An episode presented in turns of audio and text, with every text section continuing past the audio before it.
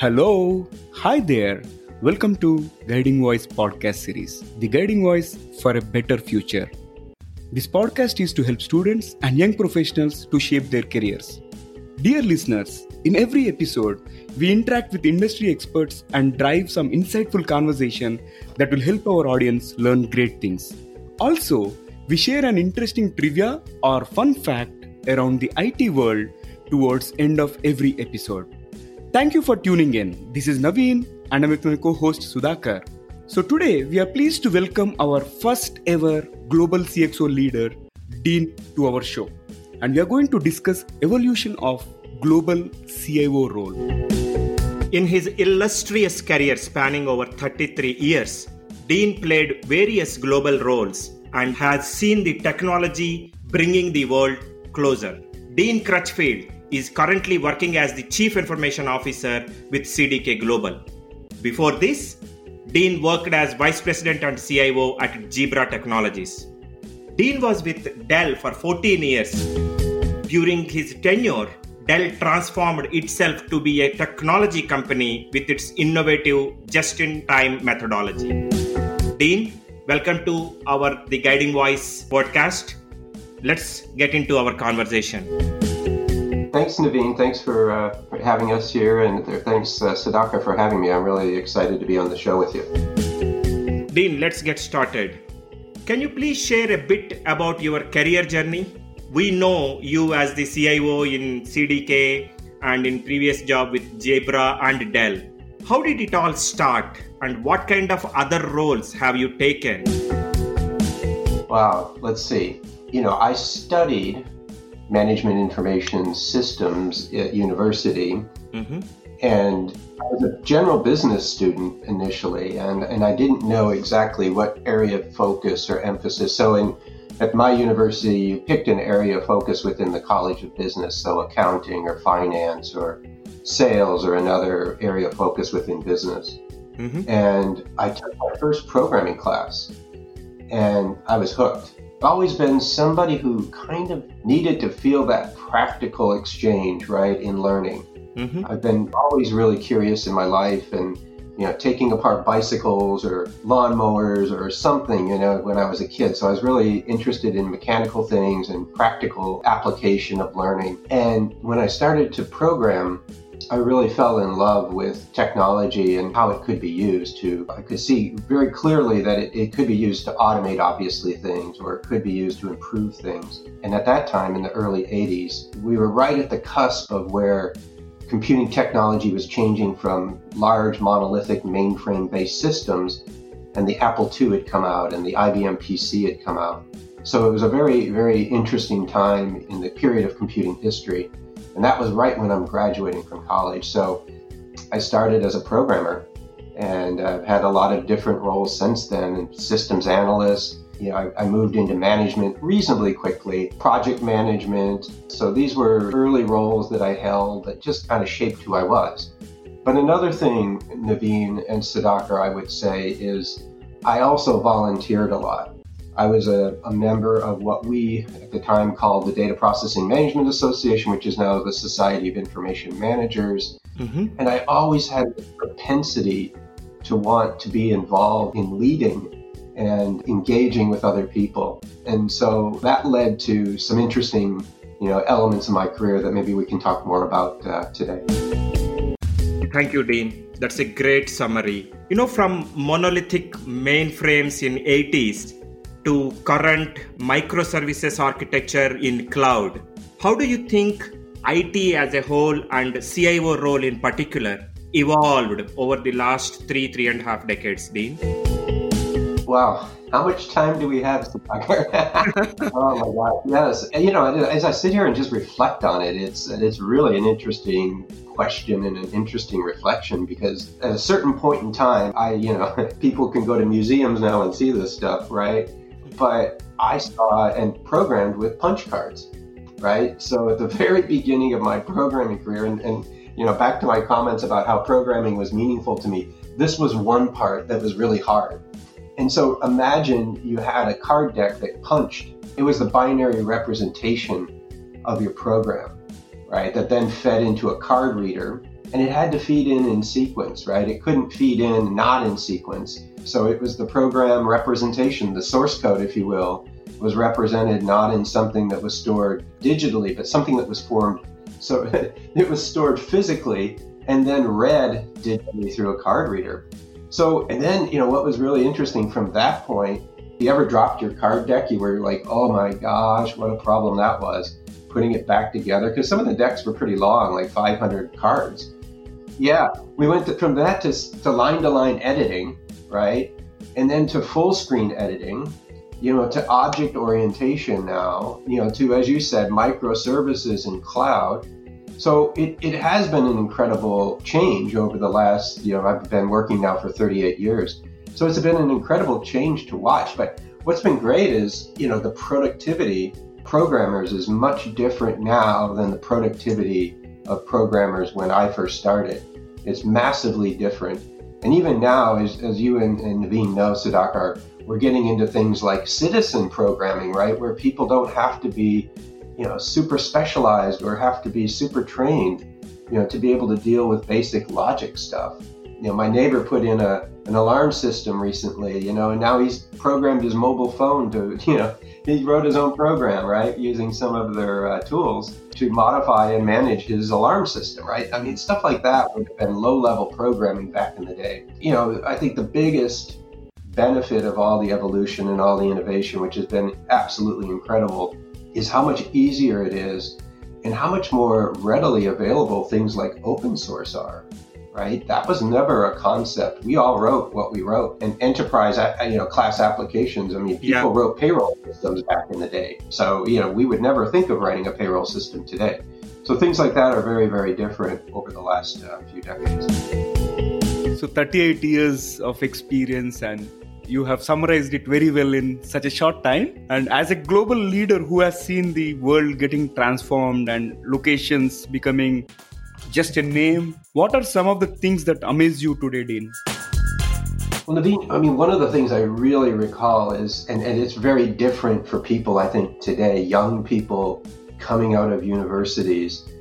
I didn't travel internationally outside of the United States until I was in my 30s.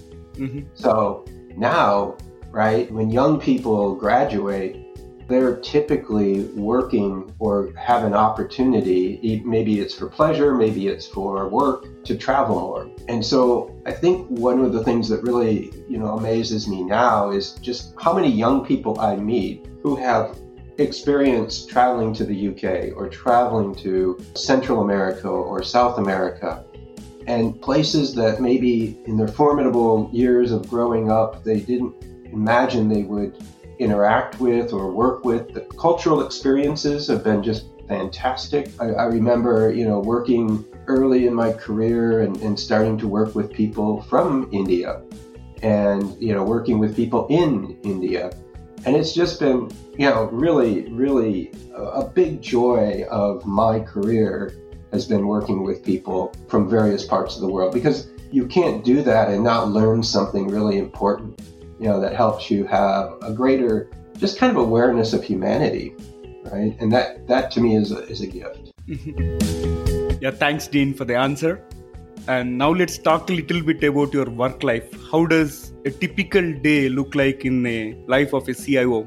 I'll say there's a lot of context switching, right? You, you know, you're involved in a lot of leadership and meeting kind of activities, right? That are you know staff meetings or you know budget meetings or things of that nature right that are really necessary to guide and run a company. A lot of time with your your direct reports a lot of mentoring and coaching you know a lot of you know status work with uh, different people.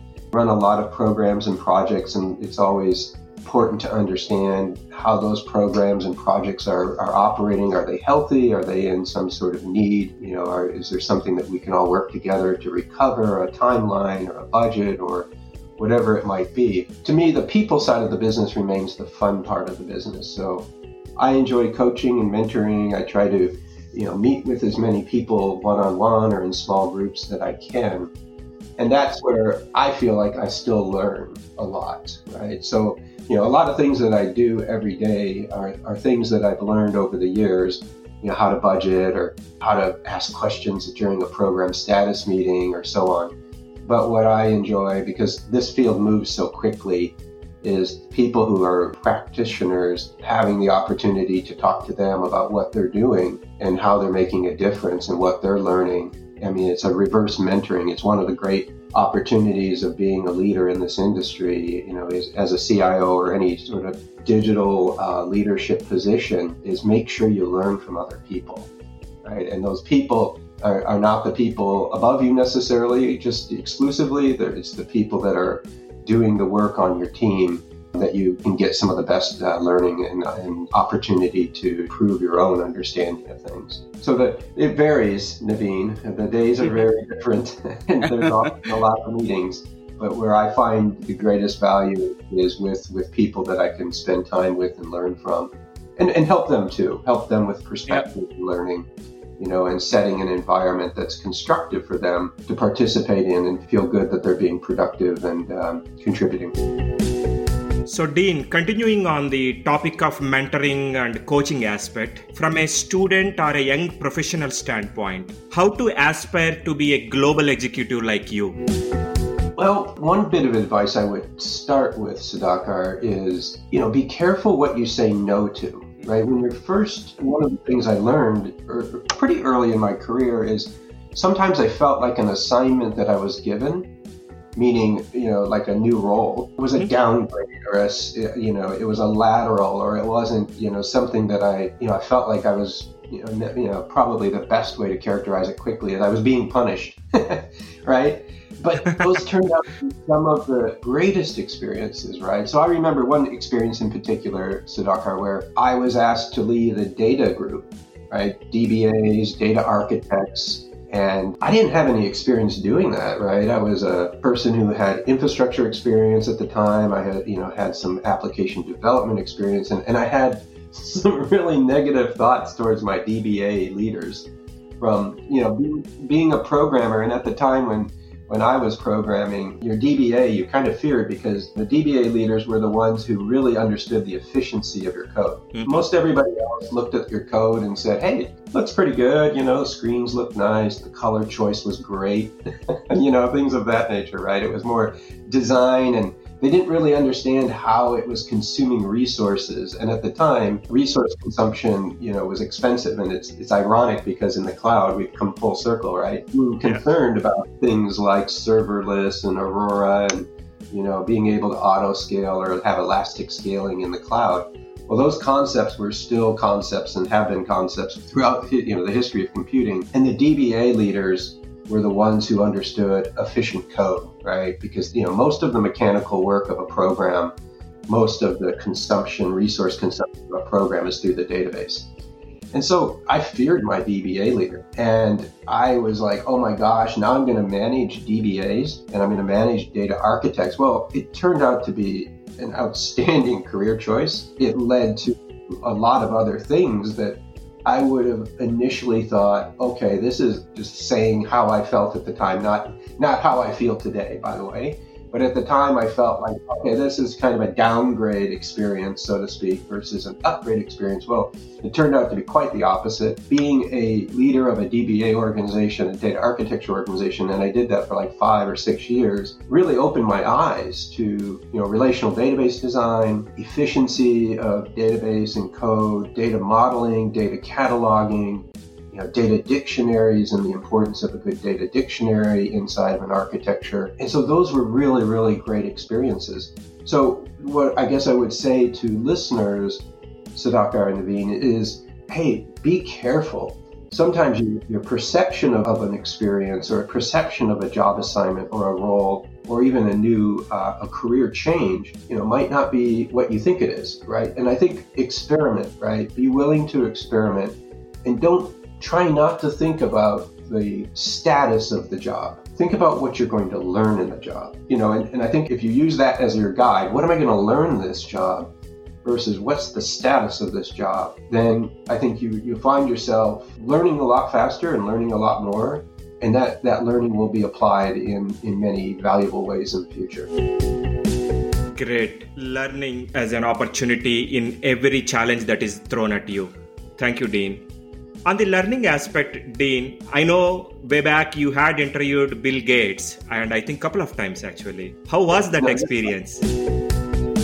So, just a little bit more context. I started a television show in the early 80s in the United States because there was so much curiosity, if you will, about computing technology. I was a member of one of the largest PC user groups in the United States, a, a group called Houston Area League of PC Users. So I was living in Houston, Texas, with, which is in the southern part of the United States, and it was a you know very large city, similar to probably what Bangalore you know size. And so what happened is we started a user group, personal computers, right? So this was like people being curious about IBM PCs, and you know, at the time, Microsoft was a fledgling company, right?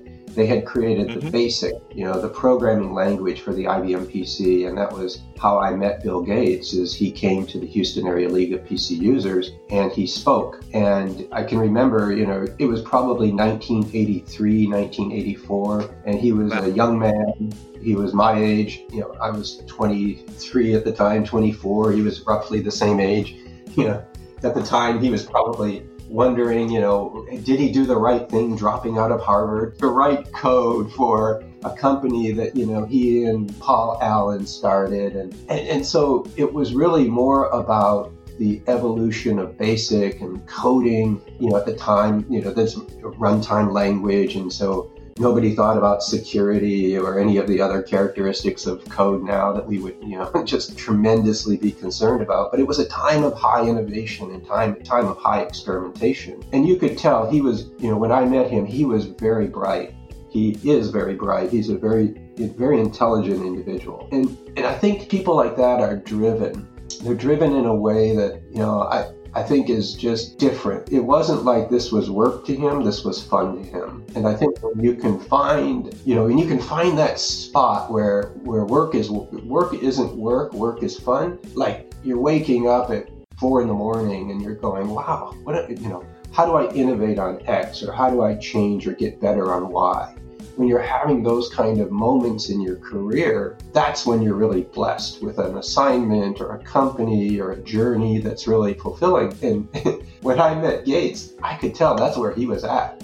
You know, and nobody knew exactly what he would, you know, he, he could have been like many other entrepreneurs at that time that fizzled out. I, I remember some of those as well. You know, remember Novell or remember Borland International you know, some of these companies at that time were hot, you know, and going fast, but they didn't have the, the you know, kind of the endurance and the enduring uh, impact that Microsoft has had. And I think what's really cool about Bill is he's become extremely altruistic. He's, you know, his philanthropy, his willingness to give back and do things for other people. And if you read more about him over his, you know, kind of later you know, recent years, in some ways quite apologetic in his reflection on how he operated at Microsoft. He was a real driver, right? And he really pushed people hard. And I think he realizes now in, in retrospect that, you know, he was probably not an easy person to work with or work for. But, you know, I think he's obviously, with his resources, he's been very, very much a, you know, a person who gives back,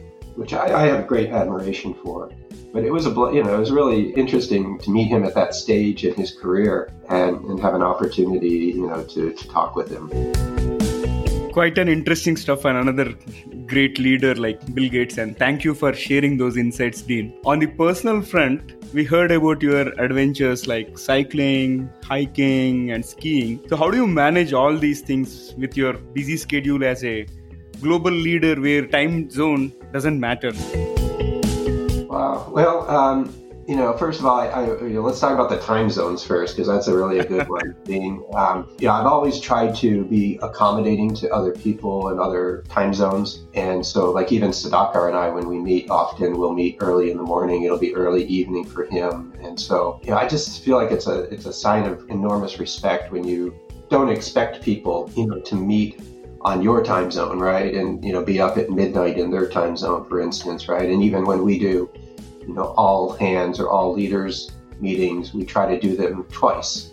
Once in a time zone that's friendly for the European team, and once for a time zone that's friendly for the Asia team. So I think it's really important that people in leadership roles, you know, leading global teams, that they, they respect other people and they do those things um, and they do them well. My passion for staying active with bicycling and hiking and skiing you know, I try to take time off, but I also, when I'm working, I try to make sure that even if I had a time in the afternoon, I don't feel guilty using that time in the afternoon, for instance, like 2 p.m. in the afternoon to go ride my bike because we all work so much, right? I don't think that's, you know, a secret that we're all working. The CDK job is a, like a seven days a week kind of job because you know, you never know when something is going to be needed to be attended to on the weekend because we support so many customers globally. And the weekend uh, days, like Saturday and Sunday, are very busy car buying days and sometimes car servicing or truck servicing days as well. So system availability is always paramount, system security is always paramount importance. And so I don't feel guilty if I have to take time during the week or I try to, you know, carve out and schedule time during the week to do something that I enjoy. And I think it's really important for everyone to get in the habit and stay in the habit of exercising. You know, if you're a young professional, student, or new in career, you know, try to maintain that habit. I mean, your your body is in a position where you can do things a lot better than people when you get older.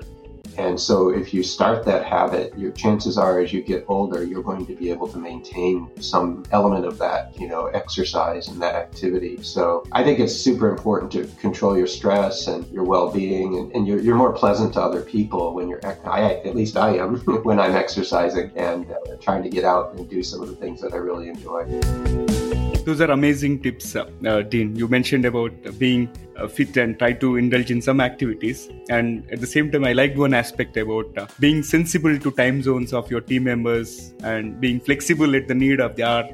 So that speaks volumes about your leadership and kudos to that thought process. Dean, as part of our global CXO series, today we are introducing a new segment from this episode. So we plan to ask you a few rapid fire questions. Are you ready? Mm this is like the bonus round, eh, Naveen? exactly. yeah. All right. So here comes the number one question. Okay. One thing that you look for in an employee. Curiosity. All right. Uh, next one. What technology means for you? I, to me, it's a way to get things done faster and better and improve, hopefully, improve society. Awesome. Here comes the third one. If you had a million dollars to invest, and other than the company where you are working for, which company would you invest in? My own company. All right. So, next one. What was your dream job during your childhood?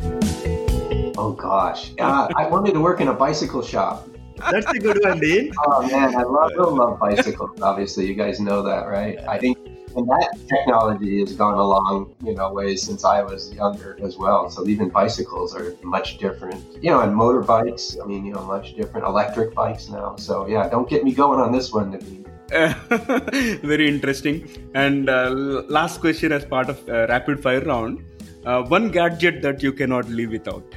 My mobile phone, right? I think everybody would probably, a lot of people probably would say that, but just so, it's so much utility in a mobile phone now, right? Including yeah. when I exercise, right? It's yeah. become part of my uh, instrumentation when I exercise now. Dean, thank you for your time. Now that we are done with the rapid fire, we would like to conclude this conversation with one final question.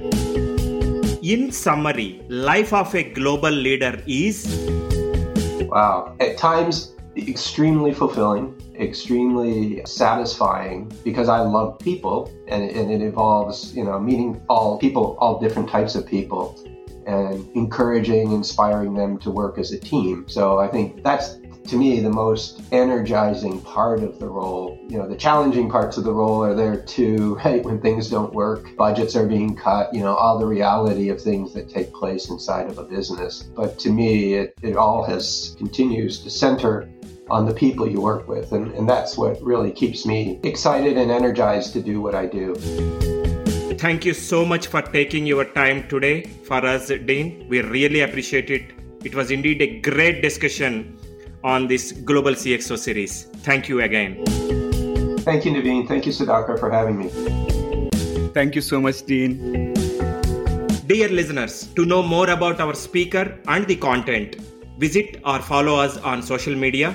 We are available on LinkedIn, Facebook, Insta, Twitter, Pinterest, and also on YouTube.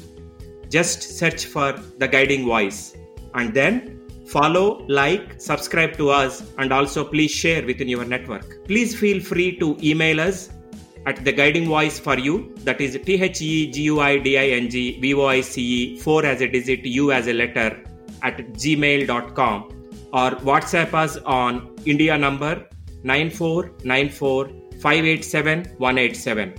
Again, it is India number 9494 587 187 and we will be happy to collaborate with you. All right, so it brings us to the trivia segment of today's episode. And today's trivia is about internet devices. Do you know in 1984 the number of internet devices reached just 1000. By 1992 it reached 1 million and in 2008 the number of internet devices reached a billion. By the end of 2018 there were an estimated 22 billion Internet of Things connected devices in use around the world. As the sophistication of both hardware and software in the consumer electronics industry skyrockets, an increasing share of the electronic devices produced around the world are manufactured with internet connectivity. And the forecast suggests that by 2030, with just 10 years from now, there will be more than 50 billion of IoT devices which will be in use around the world, which creates a massive web of interconnected devices spanning everything from smartphones to home appliances to connected cars, drones, so on and so forth. So it is very exciting to imagine how the world looks like in 10 years from now. Interesting, isn't it? Thank you for listening. There is more in store, folks. Stay tuned. Take care. Be safe. Until next time, bye bye.